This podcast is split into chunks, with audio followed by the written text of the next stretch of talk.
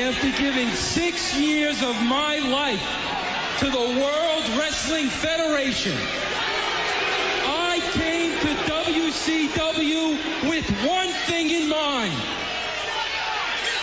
And that was to beat Vince McMahon at his own game.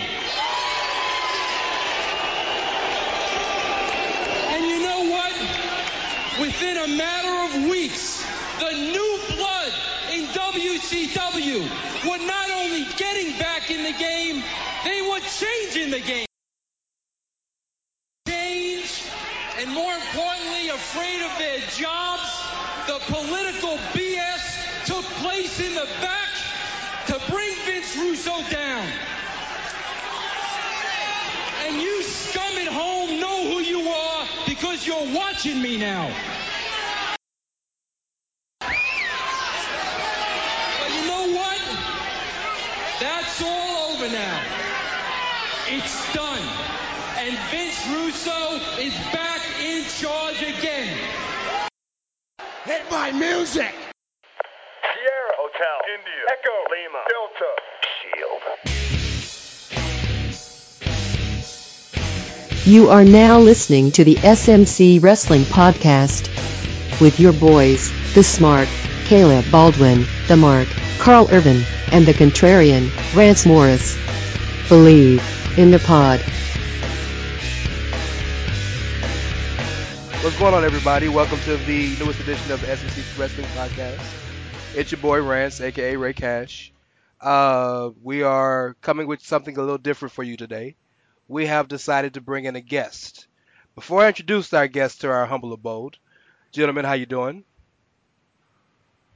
I am doing amazing. The last two hours have been wonderful.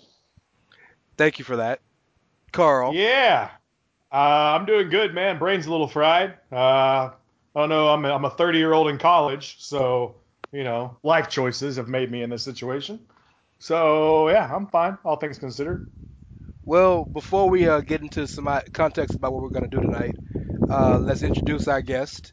If you follow Lords of Pain, if you've been a part of the columns Forum for pretty much any part of the past, I'd say five to eight years, you know this young man. He's one of the best graphics guys on the internet, and he has some really interesting uh, opinions on wrestling that uh, make me seem normal. So I'd like to introduce my boy, aka Avery. What's going on, Tim? How you doing, man? Uh, Well, first, I wanted to thank you guys for having me on the show. And second of all, I am pretty pissed that you made me wait in the waiting room for the past two hours. You could have at least given me a cup of coffee. Well, you know we got the little room temperature water. Actually, uh, The air conditioner wasn't Tim, even I- on, you jerks. Tim, I, w- I want to clarify the onus on that fall on our producer Hutch. He's a real piece of trash. So like we're, I, we're still I don't doing think Hutch. I can. We're still doing the Hutch thing. What do you mean? We're still Hutch still works here, so yes, we're still doing Hutch. God damn it! Oh man. Well, uh, thanks for being on the podcast, my dude. So Thanks the reason inviting. they keep talking about the past two hours, full disclosure, we went out almost a full hour, and I wasn't recording the podcast. So yeah, so we had to drop back and punt, and but we decided to come up with something better for you guys. Uh, the beauty of our I'm pod- going to juggle. Oh.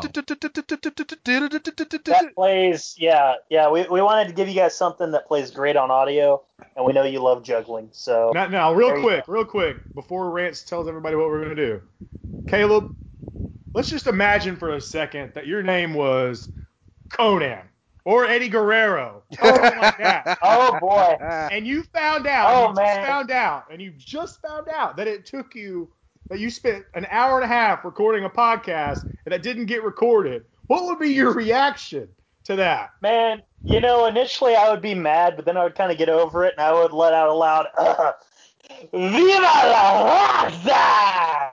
It never gets old. do, do, do, do, do, do. That's that's a every, that's gonna be every week thing, by the way, guys. That is hilarious. That that is a staple for some reason. So the beauty of our podcast is we all have such differing opinions that can flip at any time.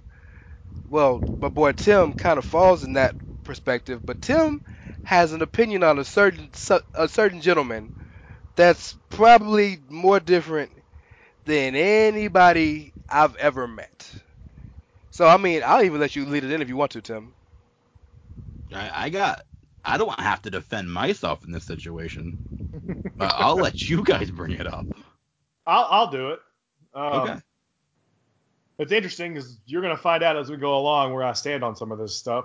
But there is a controversial figure, maybe not so controversial these days.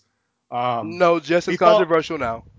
I don't Just know. He kind controversial of, to me, he reminds me of like the uh, the old man, like uh, Gran Torino or something. You know, get off my lawn. He kind of reminds me of Jim uncle, Cornette. yeah. They're like they're like the antithesis of each other, I guess. But anyways, his name is Vince Russo, and I'm sure most of you listening know who the hell we're talking about. Yeah, bro. Vince Russo is.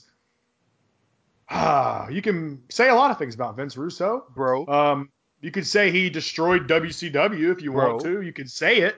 bro. Um, you could say that he is the reason for so many amazing historical angles that we all loved in the Attitude Era of Bro. WWF. Bro. Okay, Bro. let's just go ahead and end the podcast there. Yeah, you could you could Or- say a lot of things. Th- there is one you left off, and I, I want to kind of hit on it real quick. David Arquette, WCW champion. Right. I, I will never get over that. or or Vince Russo, WCW champion. Well, slap But hey, that's him because Vince Caleb, McMahon Caleb, that's because in the hour that we lost of this podcast, we've already established that you think the world title is a legit thing. All right, so oh. what we're gonna Yeah, do? but not like a meaningless prop either. So hey, but Well, we can discuss this further. Yeah, we'll get into it. We'll get into it. So, first of all, I'm gonna let. I know Tim's gonna have a little bit to say about this, so I want to hear from Rance because Rance is one of our more. If you when you talk about wrestling or modern day wrestling, WWE mostly, Rance is our guy who typically pretty much enjoys all of it. Um, I'm a Caleb isn't- nerd. Yeah. Right. C- Caleb isn't that way. Uh, Tim doesn't watch much wrestling at all. Caleb is back and forth. I'm back and forth on things. So Rance, even though we call him the contrarian, he's really the mark on this show. He's the biggest mark. Absolutely. So Yeah, the beauty of the name of the podcast and the letters associated is that all three can apply to all three of us, and I just wanted to, you know, reiterate that point further. But that's, yeah, I, I, would- I would say that's true. Yeah, so with that with that in mind, I just want to get Rance's thoughts on Vince Russo because I know we're all going to have a lot to say about it. But Rance would typically be someone you would think might defend this because he is a WWF was a WWF fan. I know you watched during the Attitude Era. Yeah. So what do you think? Let's talk about it. Talk about Vince Russo for me. With ah, just talk about him. Well, a little context. I started watching wrestling in '96. I was a WW, WCW fan. I didn't really get truly into uh, WWE or WWF until Tyson came.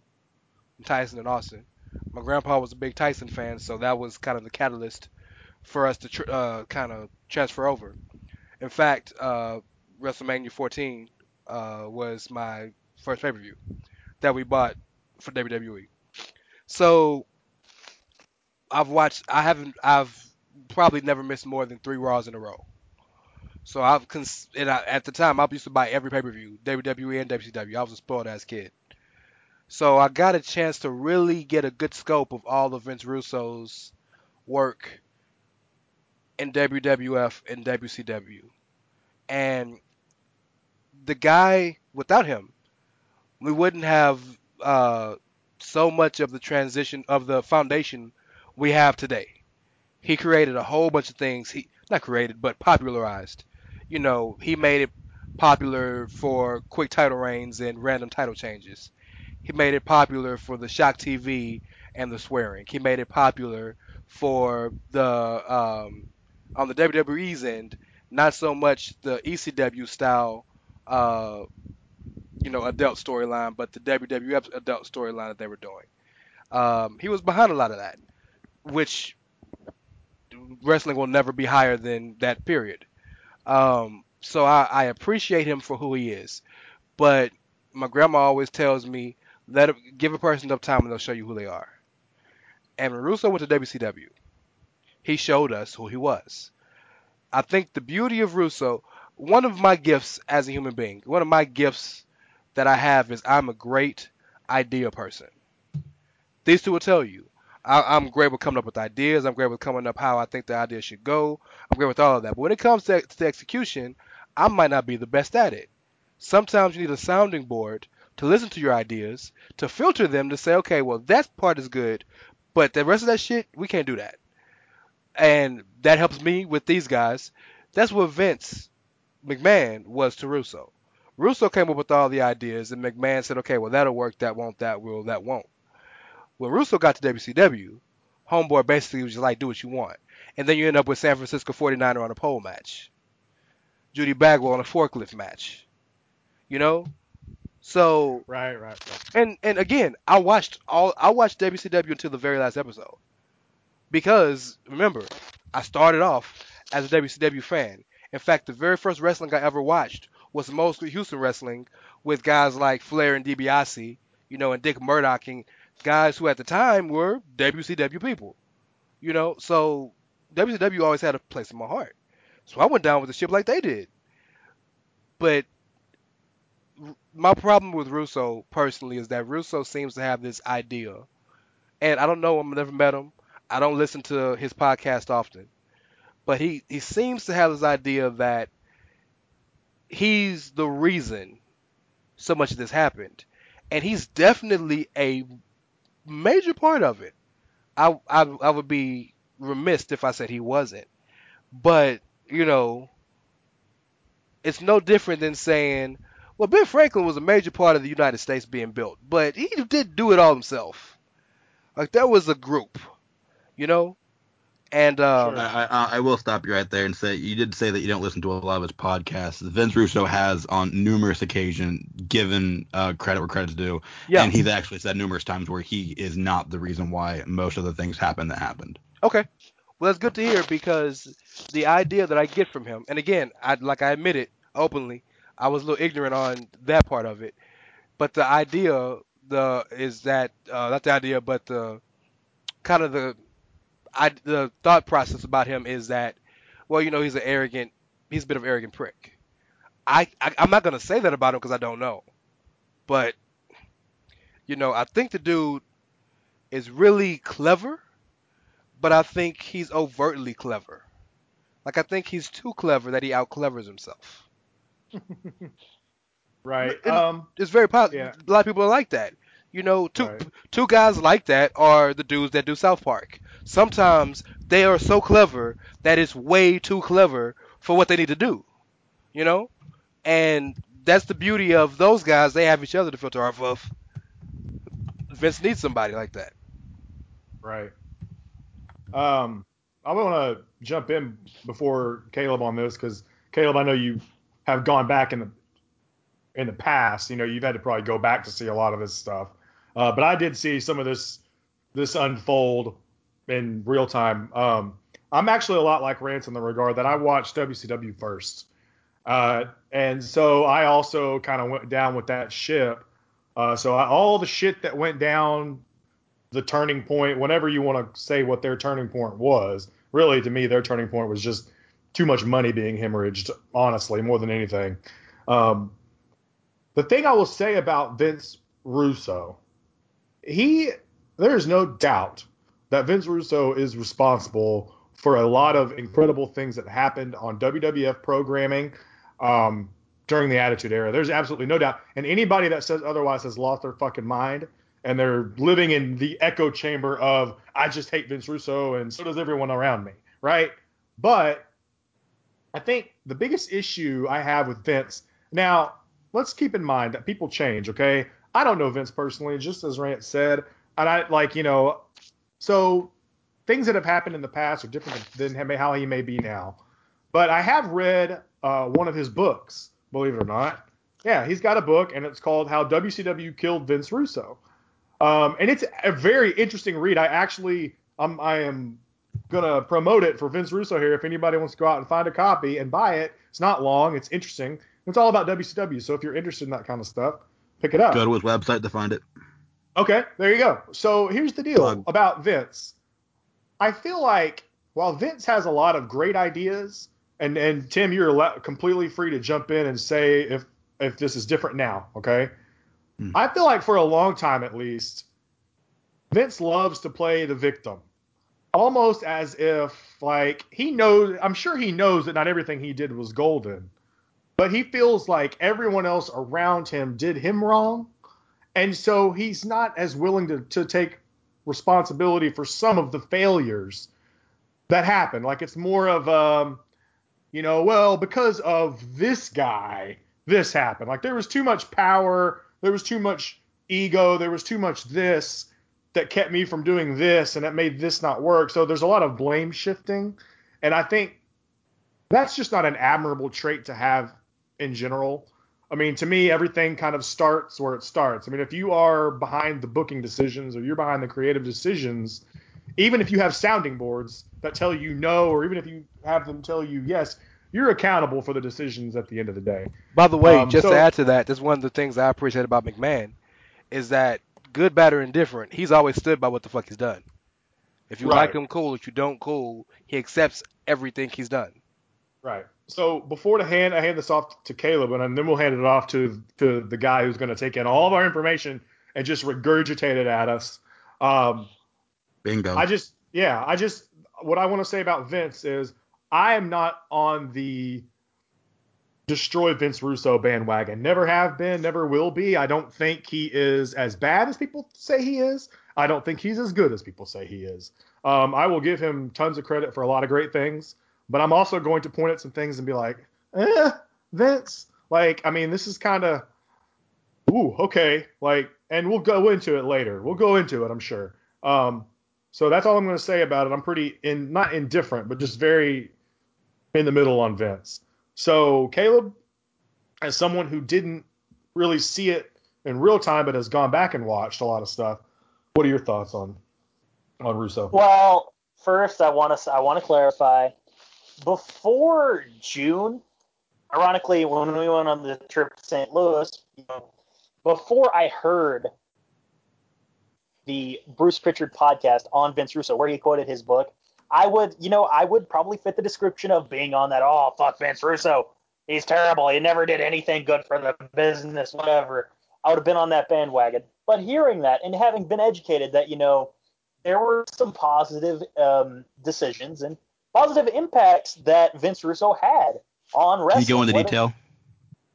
Could I go into detail? Yeah, okay, I didn't hear um, or read well, or whatever you're talking about. Oh, you didn't hear me? Okay. Um, no, no. Um, I didn't hear about what I didn't hear about this Bruce Pritchard thing. Oh, the Bruce Pritchard podcast, man. Yeah. Um, you'll have to forgive me because it's been three months, four, almost four, thing. But you know, so, ah, damn it, Carl, could you help me? Here?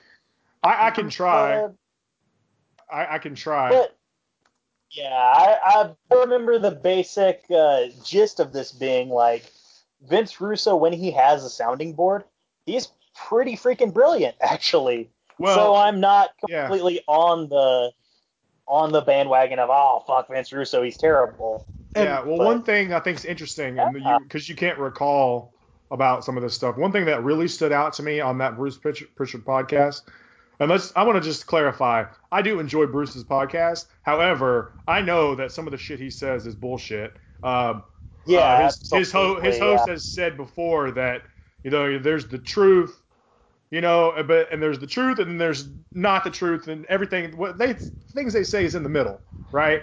So yeah. I will say the one thing I thought really stood out about that that he gave Vince Russo credit for, and I never would have thought about this before, is that Vince Russo was the kind of guy who wanted to get everyone involved, everyone. Exactly. The entire roster. People didn't just sit in the back for weeks at a time if they didn't have to. Vince Russo tried to find something for everyone. And, and sometimes he would just shoe him, shoehorn them into a stable, even if it didn't make sense. Sure, yeah, and that that is something I will appreciate because to him it wasn't about one guy or two guys.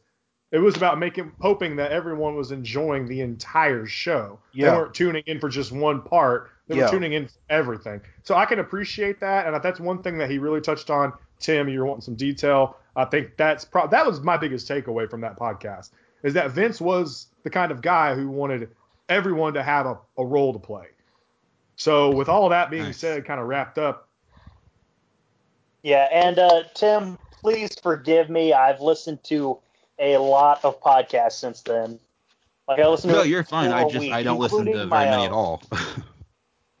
oh, okay. I get you. All right, so uh, was that it? Was that your take on Russo? That, well, that's, yeah, that's, that's really about that, it, man. That's like, the beginning, yeah. Okay, okay. So you want me to feed in? You guys go from there as well. Yeah, might as well. Yeah, uh, that's sure. Yeah. So okay, so first of all, something we said off off recording um, is the whole why are they giving away free matches on pay per view or on, on uh, free TV? Sorry, big matches on free TV. Okay, but they used to do that every week on the Attitude Era. Absolutely. When Vince, when Vince Russo wrote, and that was their highest rated television show. So that's why they're trying to do it again today. They're trying to replicate the, the formula that, that worked back then. So just to answer that question, they are trying to, in a way, go back to the Russo format of literally any match is going to happen on on free TV. Okay. So as far as the filter thing goes, because I've heard this argument a lot. So my question would be who who is filtering or yeah who is Vince filtering during the the Triple H raping a mannequin, or or the the Mae Young having a hand, or a lot of the recent shit that's even happened. Has Vince McMahon been filtering that too? Well, but I think I think uh, to that point, the bigger point is no one person should be booking the show because just if we're gonna sit here and talk about Russo and say, well, Russo has good ideas but needs to be filtered. So does McMahon. You know? So did uh, Pritchard. So did Cornette. So did anybody who was around in those days that had anything to do with booking. It was it needed to be a group. You know, maybe not what it is today, but you know, it needed to be two, three, four guys. You know, because one person having that kind of autonomy is gonna have stuff like a hand being born or Mark Henry fucking with a tranny or you know, or shit like that. Like, and that's a possibility, but that's also a possibility that when you have 500 ideas, 10 of them are gonna stink. Well, more than 10 gonna if you have 500, but yes, you're right. But what, what I'm saying is, people can, you know, they can by hand name off a lot of Vince Russo's bad storylines, but he wrote thousands. you know, some that's of them fair. are gonna stink. You know what that's I'm fair. saying? That's fair. So so saying that it was because he had a filter the other times, well, that's not that that's a theory. Both are theories.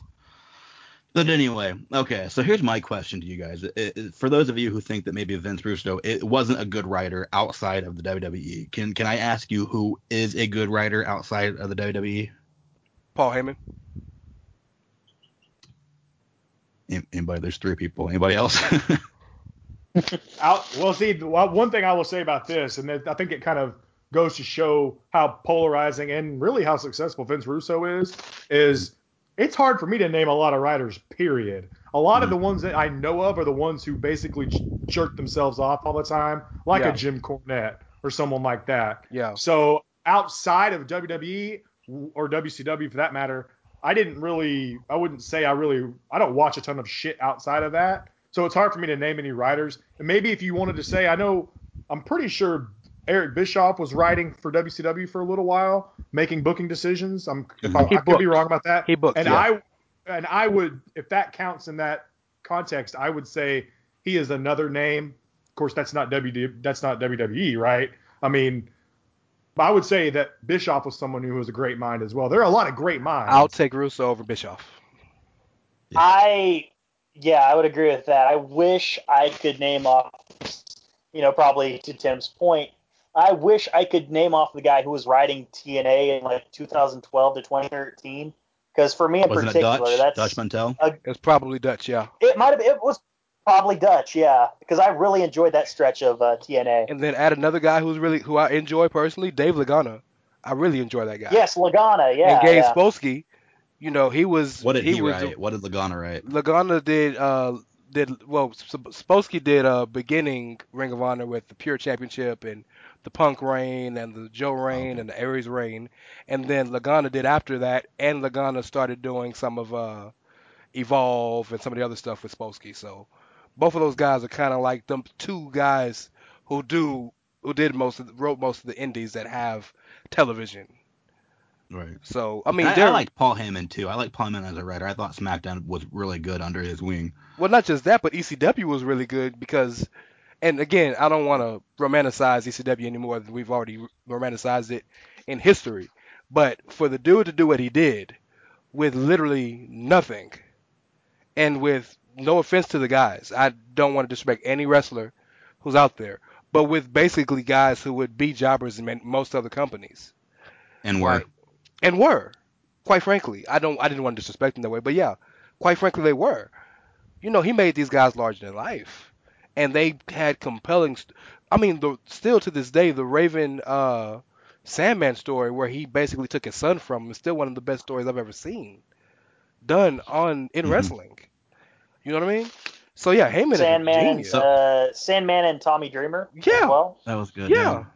Or um, uh, who blinded Sandman? Where he sat at home for like two months. It was Tommy Dreamer. Was that Dreamer? Yeah. Mm-hmm. Yeah. So you know the stories, man.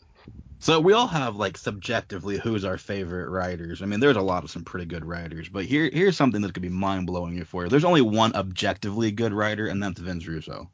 And I say that objectively because of the numbers. The okay. numbers don't lie. Highest ratings of any writer, highest market of any writer, highest endorsements of any writer, and longest employed of any writer. Okay. So when a lot of people are like, they want to name off their favorite writers, and they're all really good writers, but none of them have been a proven success. None of them except Vince Russo. And I mean that in every business he worked for And WC or WWE had the highest ratings of any wrestling promotion ever. In WCW, he also raised them uh, raised them up 1.5, and in TNA had raised them up 0.5, and it kept going through two months after he was fired.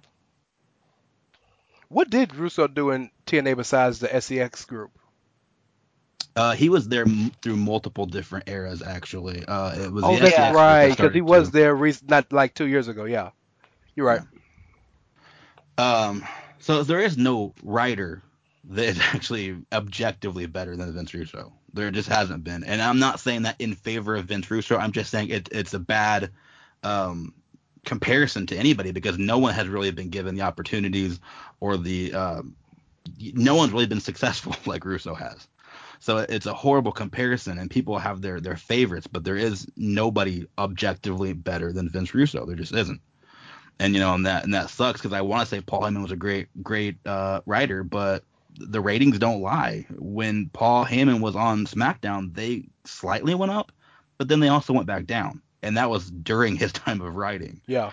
So, so you know that sucks, but um, you know, and there's also the people that say that, you know, like to, uh, uh, I think it was Carl's point that you've heard a lot of people, you know, kind of say that he, no, I'm sorry, it, it, it was um, Ray. Your uh, point was that um, he's had a lot of bad things said about him. You know, you, you find out the truth about him, so on and so forth.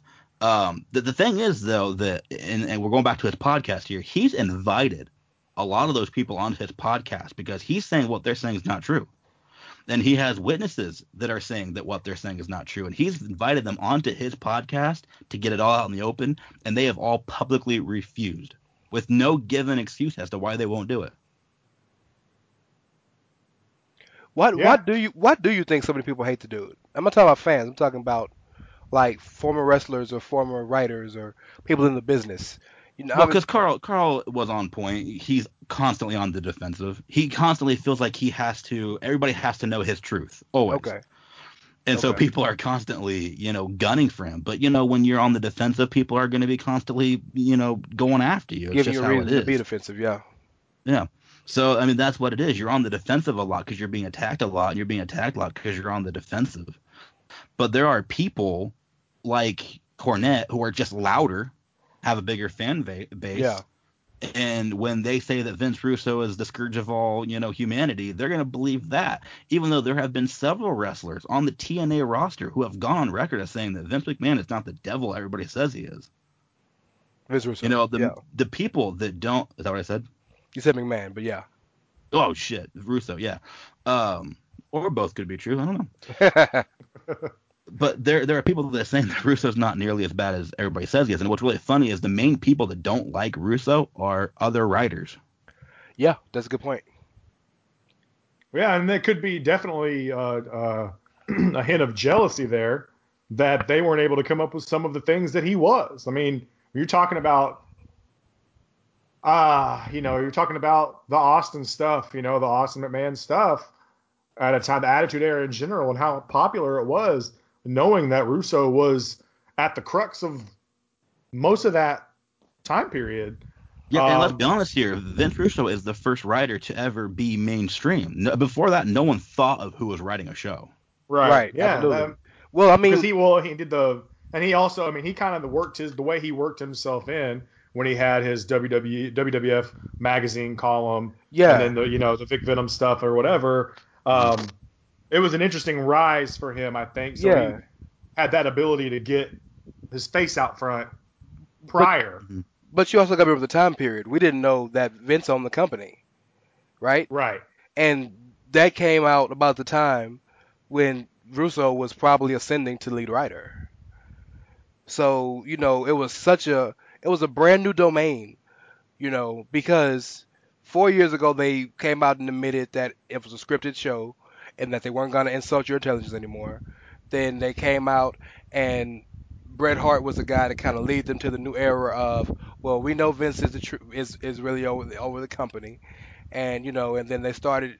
Uh, the the one thing, uh, the one angle I remember that really uh, showed me as a kid at that time that they're really serious about letting us know how real it was is when Undertaker became the Lord of Darkness and he started going after Stephanie and he burned the bear. Remember he burned the bear uh, and and Vince lost his mind at the bear. And the next week, mm-hmm. Vince came out and he's like, "Look, Undertaker, look, you really think you're a demon, but your name is Mark Calaway. You're a wrestler. Like you really are going too far with this. Now you you know." And that's when I was like, "Oh my God, I thought the Undertaker was the devil. I didn't know. Right. He was a person." Well, I think it's with, with so we're talking about we're trying to get at the crux of why Russo is so disliked, right? But really, I don't know that WWF is the place to go for that. Well, I mean, but, I, right. I th- you know what I'm saying? I think, you know, most people have maybe a 50 50 view of him or even a 75 25 view of him positively from his time in WWF. Maybe not how the tenure ended because he right. wanted to be gone. It's WCW where the problem was. It's WCW is where everything seems to kind of but implode on itself. before know? we get there, I have I have one major question for, for Tim about mm-hmm. Russo and WWF. And if you guys have something too, cool. But this is something I really want to ask you, and it's kind of for those marks out there who are listen who will listen to this and they're like, "You guys are crazy. Vince sucks." I've already admitted I'm not a Russo hater, although I don't think he I don't think as highly of him as you guys do. But you've clearly openly admitted with proof that Vince Vince Russo was the most successful writer of all time. Right. I will never ever debate you on that. But if we take if we take the um, if we take the ratings and stuff out of it and we look at it from a uh, from a personal uh, enjoyment point of view, we look at it from a level of how good it was, you know, uh, from a fan standpoint.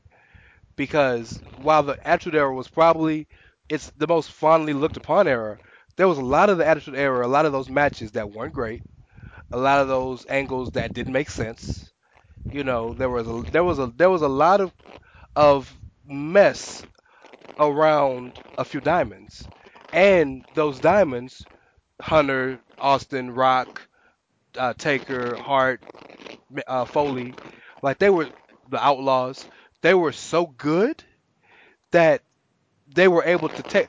Mick Foley made a few with with Al Snow, like make people care. Al Snow, but so so to that point, my question to you, man, is with with how you feel about Russo, and mm-hmm. take away the factual, tangible stuff, and look at it from the way fans look at wrestling from an intangible point of view, from just a I'm a fan trying to enjoy something that's personal to me. Do you mm-hmm. still think he was as good as as a writer from that thought process? Yeah, absolutely. Yeah, because listen, when you talk about how things not making sense, and I, I get what you're coming from here, but Vince Russo and at one point Ed Ferrara was two people. The reason why it's so rare that things don't make sense nowadays is because it's 50 people or 20 or I don't know how many people. It's, it's a whole team. I know that much. Yeah. And with a whole team, they can't make coherent angles on the mid card to lower cards with all of them. He was doing it by himself or with one other person. Yeah. So yeah, sometimes some of them were a bit sloppy. Some of them were, you know, they didn't make a whole lot of sense. But you know what? It's probably an exhausting job. And in the in the mid, you know, like you said, in the meantime, they were being overshined anyway, so it didn't matter. Yeah, but I I think uh, from a quality standpoint, I'd argue that there's been some things in the 2000s from a quality standpoint, just in terms of writing. For example, the Daniel Bryan story is the greatest written story in wrestling history, in my opinion. Even if it was, even if some of it was by accident, I don't believe it was. I believe it was all scripted. But even if some of it was by accident, it's the best written story in history, wrestling history, in my opinion. Um, you know, Sans Hogan and and um, Savage and Elizabeth, but like that's great. Vince Russo never did anything that great to me. So, and I'm and that's and that's and that's and I know it's one storyline. I'm not trying to, you know, dissect storyline for storyline. I'm just saying, I think Vince Russo, I think a lot of his greatness, while it's him being legitimately good, is if I'm Phil Jackson and I have Shaq and Kobe and Glen Rice and Robert Horry and and Derek Fisher and you know and Rick Fox and you know Elden Campbell and so on and so forth. This is all mumbo jumbo to me. well, in sports, if I have the best players, gotcha. I you know I could be a great coach, but I don't have to coach as much as I may have had to if I have me, you, Carl, and Caleb as a starting guys. Static again. Hmm. That, um, Rance, you might try that again. Well, I was done. So, so, but y'all didn't hear anything? No, I got, I heard all that. I, I heard talking, Once you stopped talking is when the static started getting bad. So I was, yeah, okay. I, I didn't want to speak up because it was just. Um, yeah, no, I mean I, I see your point, but it doesn't really take away from the fact that you know, most of what he did was phenomenal. I mean, you know, his Daniel Bryan was Stone Cold, and beyond that was The Rock. So. Yeah, but I'm I'm not talking about. I, maybe just the way I, I, I dissect wrestling, because mm-hmm. I have the I have the ability of discernment. I can discern, you know, things even if I don't want to. So I can look at wrestling that I hated and look at okay, well, what was the positives and negatives stuff like that. Mm-hmm. So I can look at something uh, like uh, uh, Austin storyline. Uh, let's let's throw uh, Austin Rock seven uh, WrestleMania 17, him turning heel. I can look at that storyline, and I can discern whether I liked it or not. I can discern. Well, it was it was really cleverly written because of the nuance and the this and that, you know. And I I don't think Russo had so much like like such a dearth, if I, if you will, of just beautifully written work as much as he did. Everybody got something to do. Everybody's interesting. Everybody has a point. Like that's mm-hmm. that's the that if anything else, if there's if there's anything that we can give to him, that's the, probably the greatest takeaway he'll ever have as a writer. Is that no other writer in history has given somebody everything everybody something to do on the on the roster. Like that's I'll better to me than having eights and nines and tens. Yeah. Because you're doing your job. Right? Yeah, hey, if you can make X-Pac interesting, then you've got a good job. X-Pac was one of the one of the most over guys in the company. You're absolutely Steve right. Blackman. Yeah. X-Pac was yeah, X-Pac was over and he Dude, X-Pac's theme when he was an X Factor was amazing. God yeah, so it. ignore that. ignore that part. Hey, I like Uncle Kracker. I like Uncle Kracker. Oh yeah! Jesus Thank Christ! God. Yes. Oh my God. Okay, all right, all right. Oh, he's Before a good we get man there, after all. I want to want to touch on something real here and see what uh, you think about this, Tim. Mm-hmm. And now, please do not take what I'm about to say as a true comparison, okay? Because I am not comparing Vince Russo to this human being. I just use it in this frame, okay? Um, Hitler. Oh. Yeah. Well. Okay, so you think about like all the good people do you know, and we credit them for their good, right? We say, mm-hmm. okay, man, they did all these great things. At mm-hmm. some point, when that person does the wrong thing, all right, look at like, um, oh god, this is the best I can come up with at the moment. That's not going to make him sound even just awful. It'll be like maybe like Tiger Woods. Like Tiger Woods, one of the greatest golfers of all time, absolutely incredible. We, I mean, he transcended the sport. But then the last five, six years of his career, it went from cheating on his wife to back problems to prescription drugs to DUIs to not even really being any good anymore. And it doesn't take away what he's done, but we start to lose uh, you know, when you think about Tiger Woods, we start thinking, well, is his legacy still all the things he's done, or is his legacy now? Okay, okay. Tarnished? So you're saying, um, okay, so WWE was his legacy, and then you're, you're saying TNA, WCW is where he went off straight, right? I'm, I'm saying, is that where? Yeah, is that what? Is that yeah. what you think is the problem here? Like, do we think that at some point we just can't give Vince any more rope? Because okay, okay. So here's the thing. I, I didn't want to get into this yet, and we, we had already put this on hold. But the whole WCW TNA thing, okay he he has he was known for writing some just pretty terrible stuff there, and I don't think, in fact, he's even accepted that. Here's the thing, though, and I'm going to put this into perspective for you guys. He was there for less than a year, less than nine months. On week two, he was told by his bosses, the management, why aren't ratings up yet? So what he did, the terrible booking that he did, the shock crash TV that he did, the David Arquette, the Tank Abbott, the turning Goldberg heel, he did it to gain as much ratings as he possibly could in the smallest amount of time as he possibly could. They were not good ideas. They were interesting ideas, and if given enough time, could have been good ideas but he wasn't. And his salary was based off of those ratings. So it wasn't like he could just be like, well, I like my job, I'm going to take my time. No, he had to get those ratings right then and right there. And that's why we got Judy Bagwell on a pole. I mean, and, you know, and I, and I make fun of that. But in reality, if you're a casual TV watcher and you're flipping through the channels and you see Judy Bagwell on a pole, okay, you're stopping. Forklift, by the way. You're, she was a little big for the pole. God bless her.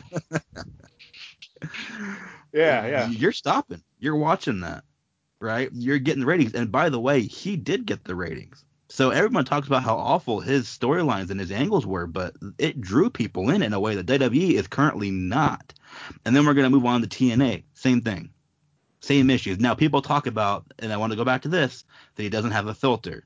The same thing with WCW. He doesn't have a filter. That's a lie he had more filters in WCW and TNA than he ever did in the WWE. Vince McMahon was his filter in the WWE.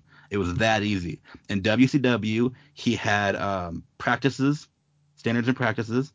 He had at times Eric Bischoff. He had at times Ted Turner. He had to go through all of those channels, all AOL. that red tape. AOL. Yeah. AOL, all that red tape. TNA, 10 times worse, except no one knew whose position was what. Okay, so when Vince Russo was writing there, he had no idea who to go to. And people in TNA have admitted this about the Vince Russo part. Vince Russo would write something, and 10 minutes before it would air, it would have been rewritten. So the whole without a filter thing, it's the opposite. Vince Russo, Vince Russo, Russo? Yep, sure, whatever. Russo. Vince Russo had so much Easy of a filter. Say. Yeah, had so much of a filter that that could also have attributed to why everything was awful. But like I said, he had to do this shock TV stuff. He had to do some bad angles. He, he had to because his job depended on it. I'm I'm not one of the guys that had a problem with the Arquette thing. I appreciated the Arquette thing because, to your point, I didn't know about the you got to get ratings in this time and you're fired thing. But Ready to Rumble, you have a major motion picture specifically about not just your business but your company, starring all of the wrestlers in your company. The the mainstream publicity that they got for putting the title on Arquette was huge, and most importantly, Arquette was the right dude because Arquette loves wrestling, respects it, never took it for granted. In fact, he gave all the money to uh who did he give it to? Was it Owen Hart's family or Drozdov's family or somebody? You yeah, know, he, he donated it all. Yeah. And, and, also to his defense, he's gone on record as saying that if, if there's one thing in his career he can go back and undo, it would it be that. that. just because of how much people have shit on him for it. And he's a real wrestling fan, so he understands it probably shouldn't mm-hmm. have happened. You yeah. know? Uh, but I didn't hate that. I mean, in WCW, the whole and their their whole rise had been attributed to outside stars. When did WCW really start getting mainstream? And I'm talking not just talking about NWO mainstream. Rodman. Rodman. Right? Yep. And then it, it eclipsed from Rodman to Malone. You just watch these guys play each other in the NBA Finals, and now you're gonna see them wrestle a bash at the beach.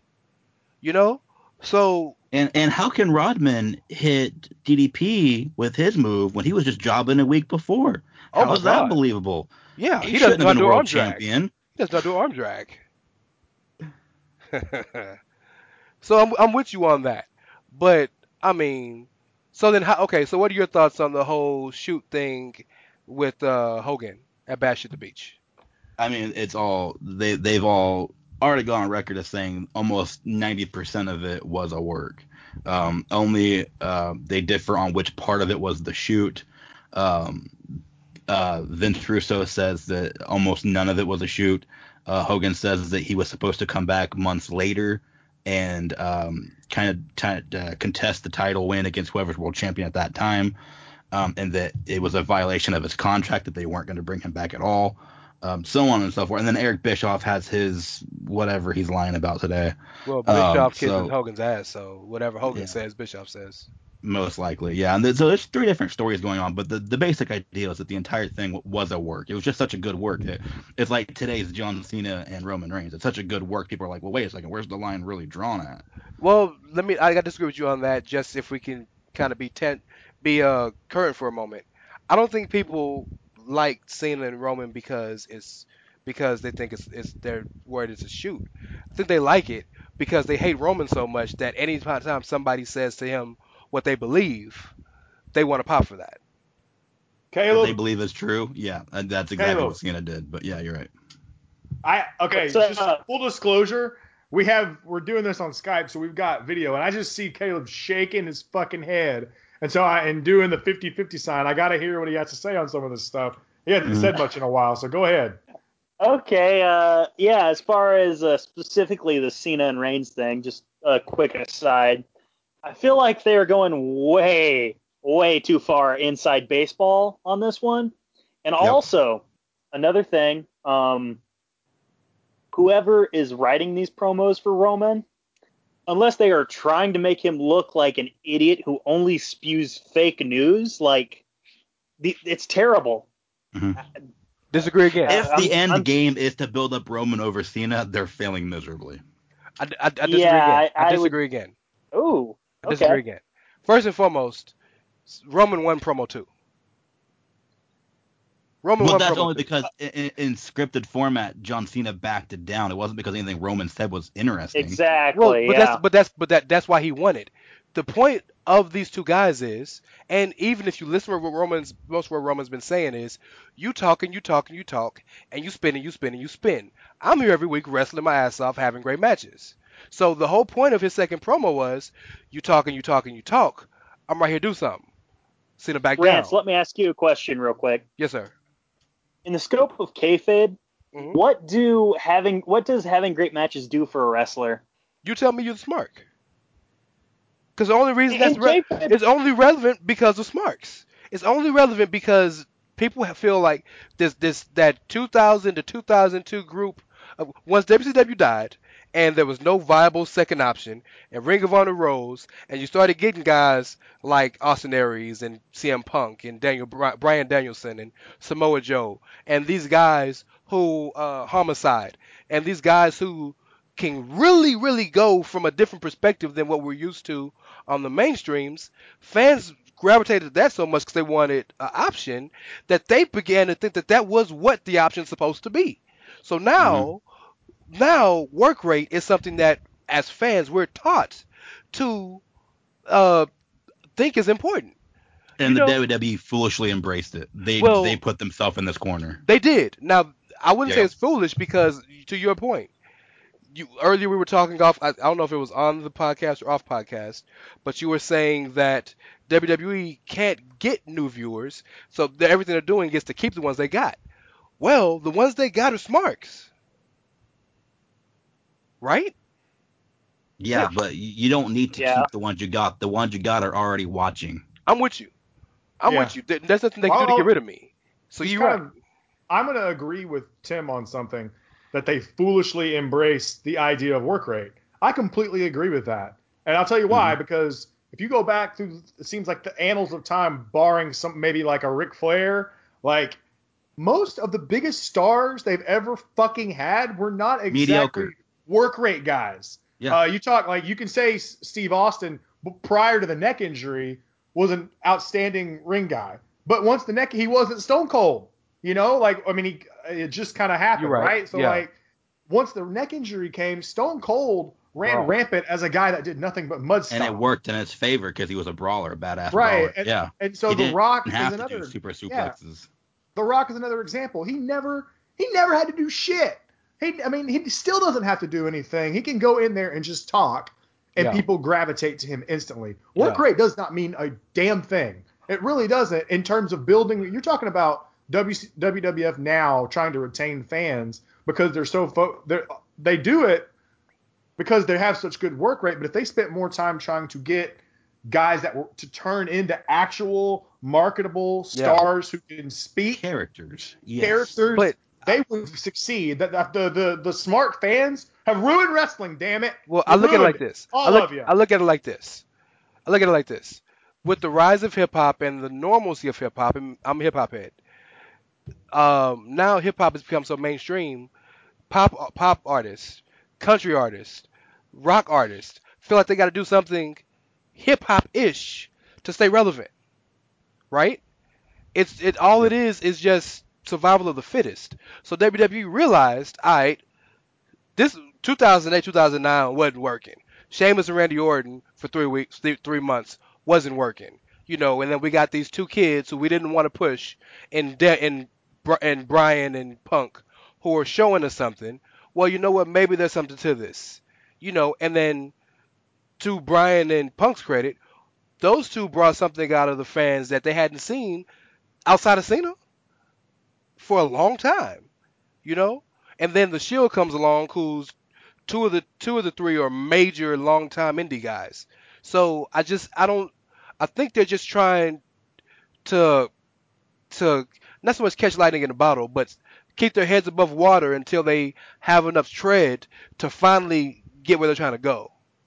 You, you But- understand? but the you thing understand? is with with the indie fan with the indie being just good workers, they're not making any money. The, the indie scene's dying. It's not sellable. The WWE is a business. They need characters, but they've been caving into this work rate thing, and so far ratings have stayed the same, if not dipped down, yeah, because what they're wanting is more. And, and don't get me wrong, Sami Zayn, uh, Kevin Owens, um, AJ, name some others, um, AJ, could be AJ. Well, AJ's different because I feel like he does have a character. Okay, but like Yeah. Kevin Owens, uh, Sami Zayn, they could be phenomenal stars. I don't know. They could be phenomenal stars, but we're never gonna know because they don't have characters, that's fair. and they're never gonna sell any money. So they keep catering to these wrestlers that will retain all the current wrestling fans, but they're not bringing in new ones. And all the current wrestling fans are gonna watch no matter what shit you give them. So you might as well start getting characters back out and bringing in Caleb. What? What? I didn't. Uh, I hey, I didn't have anything to say on this subject really. Although actually, yeah, I do. And Rance kind of hit on it too. You know, there is, you know, work rate isn't necessarily the most important thing out there, but you know, at, at the same time, John Laurinaitis also tried. Hey, let's sign every big, tall, muscular guy that we can, and wrestling's just gonna take off again And like 2004 to 2009 or whenever it was. And Laurinaitis And- Uh, big, tall, strong guys aren't gimmicks. That's not a gimmick. No, that's yeah, that's true. That's true. Unless you're Braun Well, Strowman. Uh, yeah, And- yeah, that's that's fair. I did I did have a question regarding uh, Vince Russo. Personally, for you, I'm I'm of no opinion on this because again, you know, when it was going on, I was so young, I wasn't watching. Um, there have been allegations and rumors and such that Russo oftentimes would actually steal ideas and concepts from ECW. I'm curious, you know, what you have to say about that. Um, all I know is that from uh, Vince Russo's standpoint, he would even tell you he maybe caught one episode of ECW his entire span. He was too busy writing not just one, but after a while, two shows, Raw and SmackDown, plus the pay per views, to have sat down and watched another show's uh, you know, weekly show. Um, as far as I, but I mean, other than that, there's nothing wrong with stealing or borrowing anybody else's ideas. The NWO was stolen. Yep. DX was stolen. Cruiserweights. You know, um, the Summer of Punk was stolen by Cruiser- Punk himself. Cruiserweight. You know, I mean, cruiserweights, Yes. absolutely, the cruiserweight, yeah, and they're and they're failing by the way right now. no, I'm talking about the original Oh, cruiserweights. Yeah, they were uh, stolen. Yeah, absolutely. ECW was doing it, and then they signed them all Yep, absolutely. and said eight o'clock hour, you guys gonna go out there and just wrestle. there, there's no original idea under the sun in wrestling. I I mean, something's going to be an interpretation of something. So, It's more of an idea of how you fair, can yeah. improve on that idea. Yeah. You know, like WCW took the cruiserweights and made it better, right? I mean, that that would be my opinion at least. I wouldn't say made it better, just made it on a more popular platform. Exactly. They made it more ECW had- yeah. Yeah, ECW had stories with their cruiserweights. They, even though Rey and Psicosis wrestled each other like every fucking week, but they've been doing that since Mexico. And Juvi Uh, the Juice, baby. Hey, I love Forever. it. Juvi. And it's also, by the way, and I don't know what you guys feel about this, but Vince Russo also did the Filthy Animals, which is by far and large one of my favorite Love 'em. stables ever, especially when they included disco. Yo, God. yo, yo, let me speak on this. How What was- underrated is wasn't- this D I S Q O? Like I love disco, dog. Yeah. But was Vince wasn't Russo responsible for ICP being a part of W? I don't have a problem with them either, because they're real wrestling fans. Um, and also, I, IWC came in twice, and only once was under the Russo thing. And Russo tried grouping them with Raven and um, Vampiro, and it it didn't. Something fell through. So in the end, no, it wasn't Vince Russo. Well, The- it that's was- good because ICP is fuck ICP. The, All right, dar- the dark Carl, it was the dark carnival, Carl. yeah. On the Nitro that we watched back when, what was it that they did? Someone got DDT'd on a car or some shit. No, it was uh, who's the skinny fucker from ICP? What's his name? Do you guys know? Shaggy, Shaggy Tudo. too dope. Sure, why not? Yeah. Shaggy Too Dope was, I believe, he was wrestling Mike Awesome. If I, I think, I think, I think, if I recall, this is a what we did was we watched a random episode of WCW, or not, take that back. We watched the night Vince Russo won the WCW title. Mhm. We watched that episode and compared it to the same episode of Raw, basically. And it, yes, it is miles world apart, but with ICP, Shaggy Too Dope. Jesus Christ, I can't believe I just said that. Shaggy Shaggy, Too Dope. Too Dope gets power bombed on a bus by Mike Awesome, Well, he was that seventies guy. And slid off. and he slid the fuck Yeah, off. he Mike slid Awesome off, saved yeah. his life. Yeah. Fantastic. Good, Well, good TV. You know, also- Vince, you can't write that. You I- just can't write that. Can I give No, can I give cannot. credit can I give credit to one Russo thing in WCW I loved? You remember when Lance Storm was one of probably the best things of that WCW when he was winning all the titles and renaming them. Yeah, You, absolutely. you Yeah. remember when they did uh I think it was New Blood Rising in Vancouver? Mhm. And it was awesome versus uh versus Storm. And God. Jacques Rougeau came out with the rule book, and every time Awesome had him beat, he changed the rule. So you can't win by three, you got to win by five. After That five, you got to come to. Yep. It was beautiful television. That's all Russo. I give him credit for That- that. That, was hilarious. The, the Lance And- And there were things that run is were bad in WCW that I wish could have been good, like the reincarnation of the NWO, injuries and bad contracts ruined The- that. The but Kiss Demon. the Kiss Demon was not Russo. Okay, that was Bischoff. It was yes, it was. Um, Vince Russo actually loved the idea, uh, and again, a contract issue uh, ruined that as Well, I well. He actually just this. recently spoke on that on the podcast. Far, Is- far be it from me, guys, to shit on a bunch of stuff that might have been garbage. Because to this day, I will be the first person to tell you that I love the finger poke of doom. I know that's not a Russo thing. I still love it. It's one of my favorite things ever because it pisses people off so much. The point of it and was just good. the pure joy of the NWO jumping up and down in the ring and the ridiculousness of it is one of my favorite, favorite, favorite things in wrestling history, and it's considered to be like one of the things that totally put WCW in the dumpster. So, so you know, so that's one of those oh, things. Oh, and in fact, onto the point of Kiss, I'm sorry, I, I didn't mean that. I, I just no, it just came popped in my head. Go ahead. On the point of the Kiss thing, um, Vince Russo was actually so against it that uh, the Kiss Demon was contractually obligated to main event a pay per view for the world title.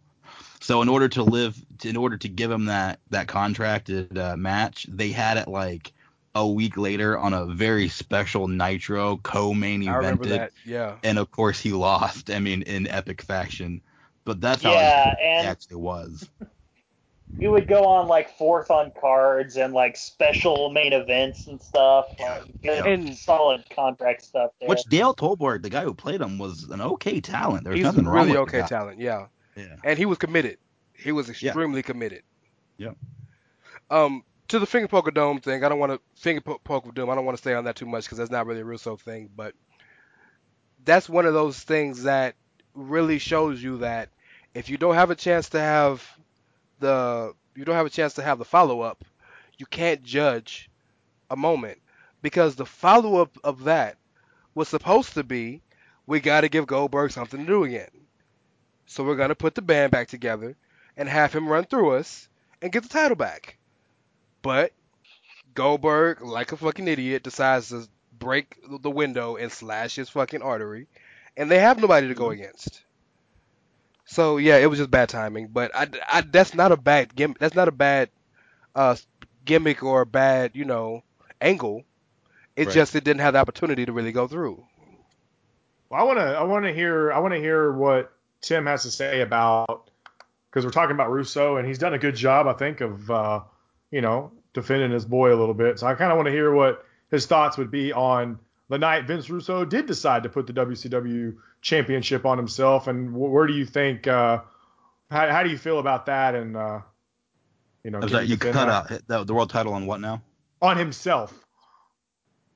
Oh, um, I, I, I don't, I didn't care for that. I don't, I don't care. The, he, he won by mistake. Like he was speared out of the cage and it Right, was shock absolutely. TV. That was it. That was it. Period. So, and I think what he lost it the very next week or something like that.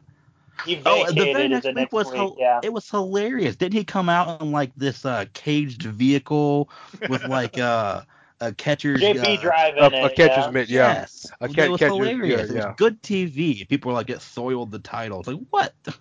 I, and I'm not a traditionalist. I understand some people are like the title means something for some weird reason, but to me, it was a prop and it was used hilariously that night. So So here's the real question. We we've done this podcast has been a lot more pro Russo than I thought it was going to be when we started. But my question for you, being the consummate Russo, uh, I won't say apologist, but supporter, is can you tell me some moments that you think Russo booked or wrote that were really bad? I mean, I think I already have the NWO reincarnation with the what were they calling it? The Black Black, and and Silver, Yeah. the 2000 or whatever. That was Yeah. bad. And I'm not sure how much of the Harrison brothers he had to do with anything. That was pretty bad. Um, uh, it's a H Norman- boom. A lot of people like this, but Norman Smiley as the hardcore champion Loved wasn't it. doing it for me. Loved it. Hilarious. Screaming Norman. Hilarious. Okay, well, screaming Norman Smiley. Yep. Um, that was the, the the junkyard battle for the hardcore title. That didn't do it for me. In fact, I heard a lot of people got very seriously injured. Fit almost died. Um, Fit almost died. Like it exploded when he won. Like Fit almost died. Oh yeah, that's right. Yeah, yeah, yeah. He almost died. Yeah. So terrible idea. I mean, of course that that, that section of it wasn't his fault, but he wrote the thing to happen. So I mean, you know, terrible idea. Um, no, honestly, I can't think of a whole lot of ideas where I just thought, man, this guy's a terrible writer.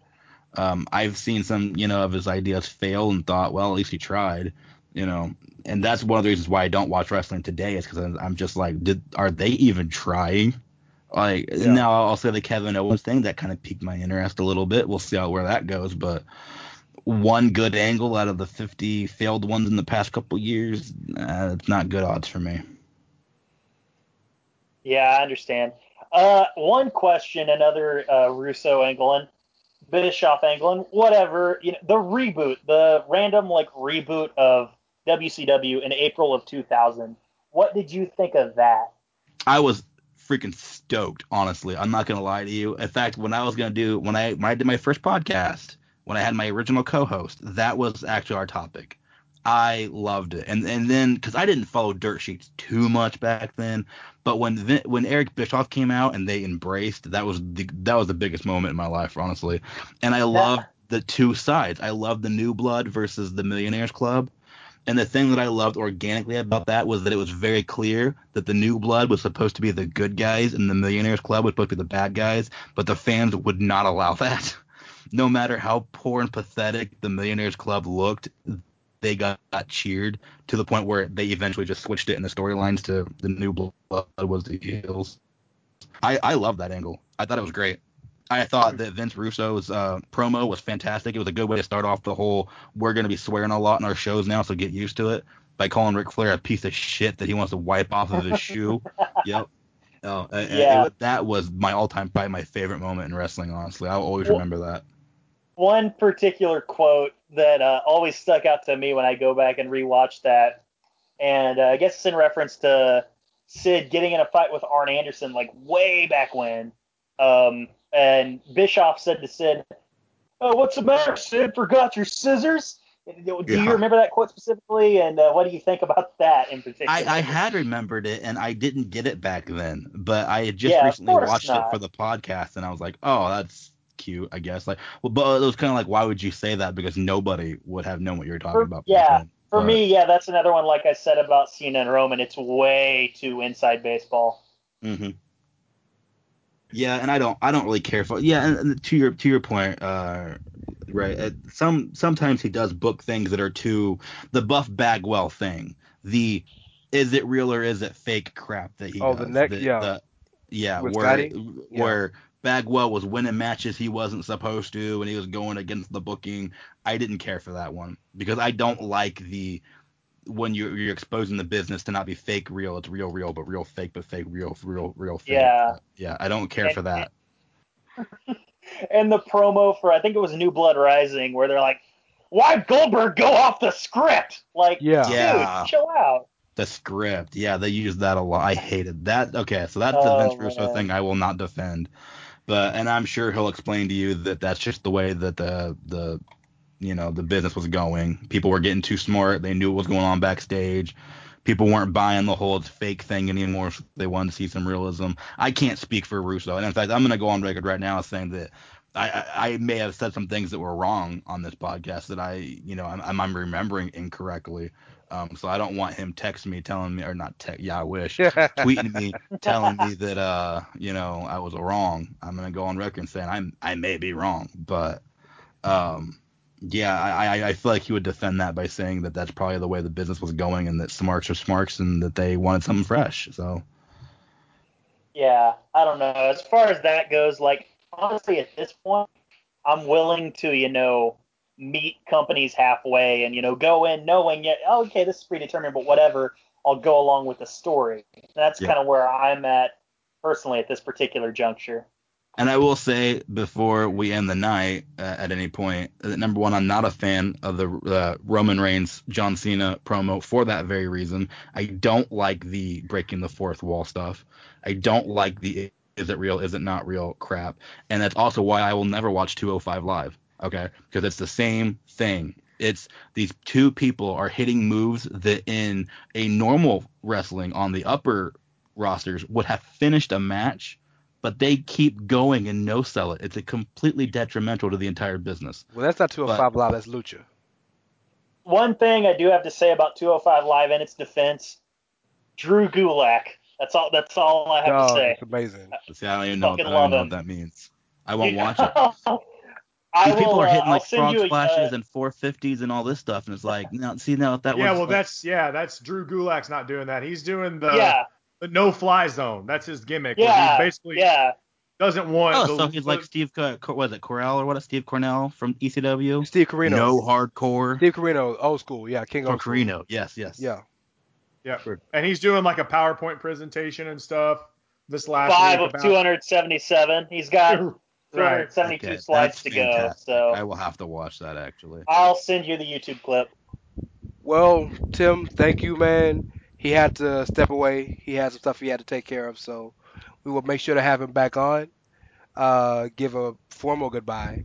Uh, but yeah, man, Tim is a friend of the podcast, so anytime you can follow your boy at uh, Tim at Tim Rose tweeting. So yeah, go follow him. He also is a graphics guy, so any graphics you peeps need out need to do out there, hit your boy up. Uh, yeah, he for, uh, he likes to he likes to do that stuff. So don't feel shy if you want a graphic or something. Just if you just ask him, yeah, you know, be cool about it. He'll probably help you out. So in fact, he did he's done most of my sigs for Lords of Pain. So he's but, done a few as well. Yeah. With that being said, it's time for us to hit that old dusty trail. Uh, you could follow your boy. Yeah, we're, we're country, so that means we got to go. Uh, yep. So follow your boy at it's Rey Cash, R E Y as in Mysterio, C A S H as in dollars.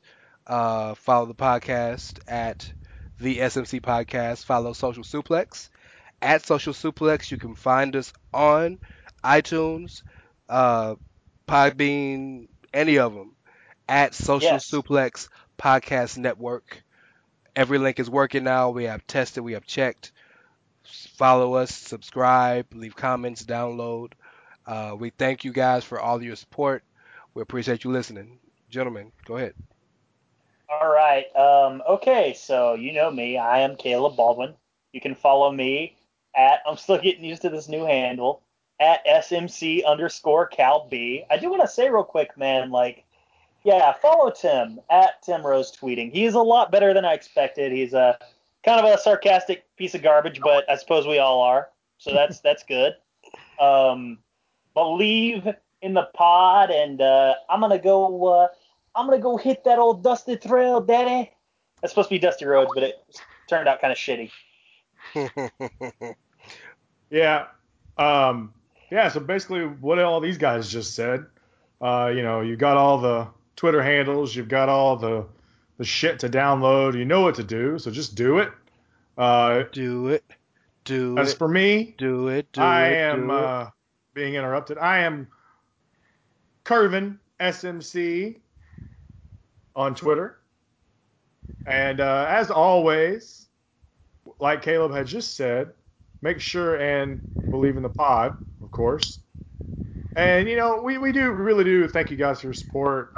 Um, and I hope you guys are enjoying it as much as we are. If you have any ideas or anything that things you want us to talk about, always feel free to hit us up and let us know. And with all that being said, I guess I'll close it the way our buddy Caleb might close it. Goodbye and good night.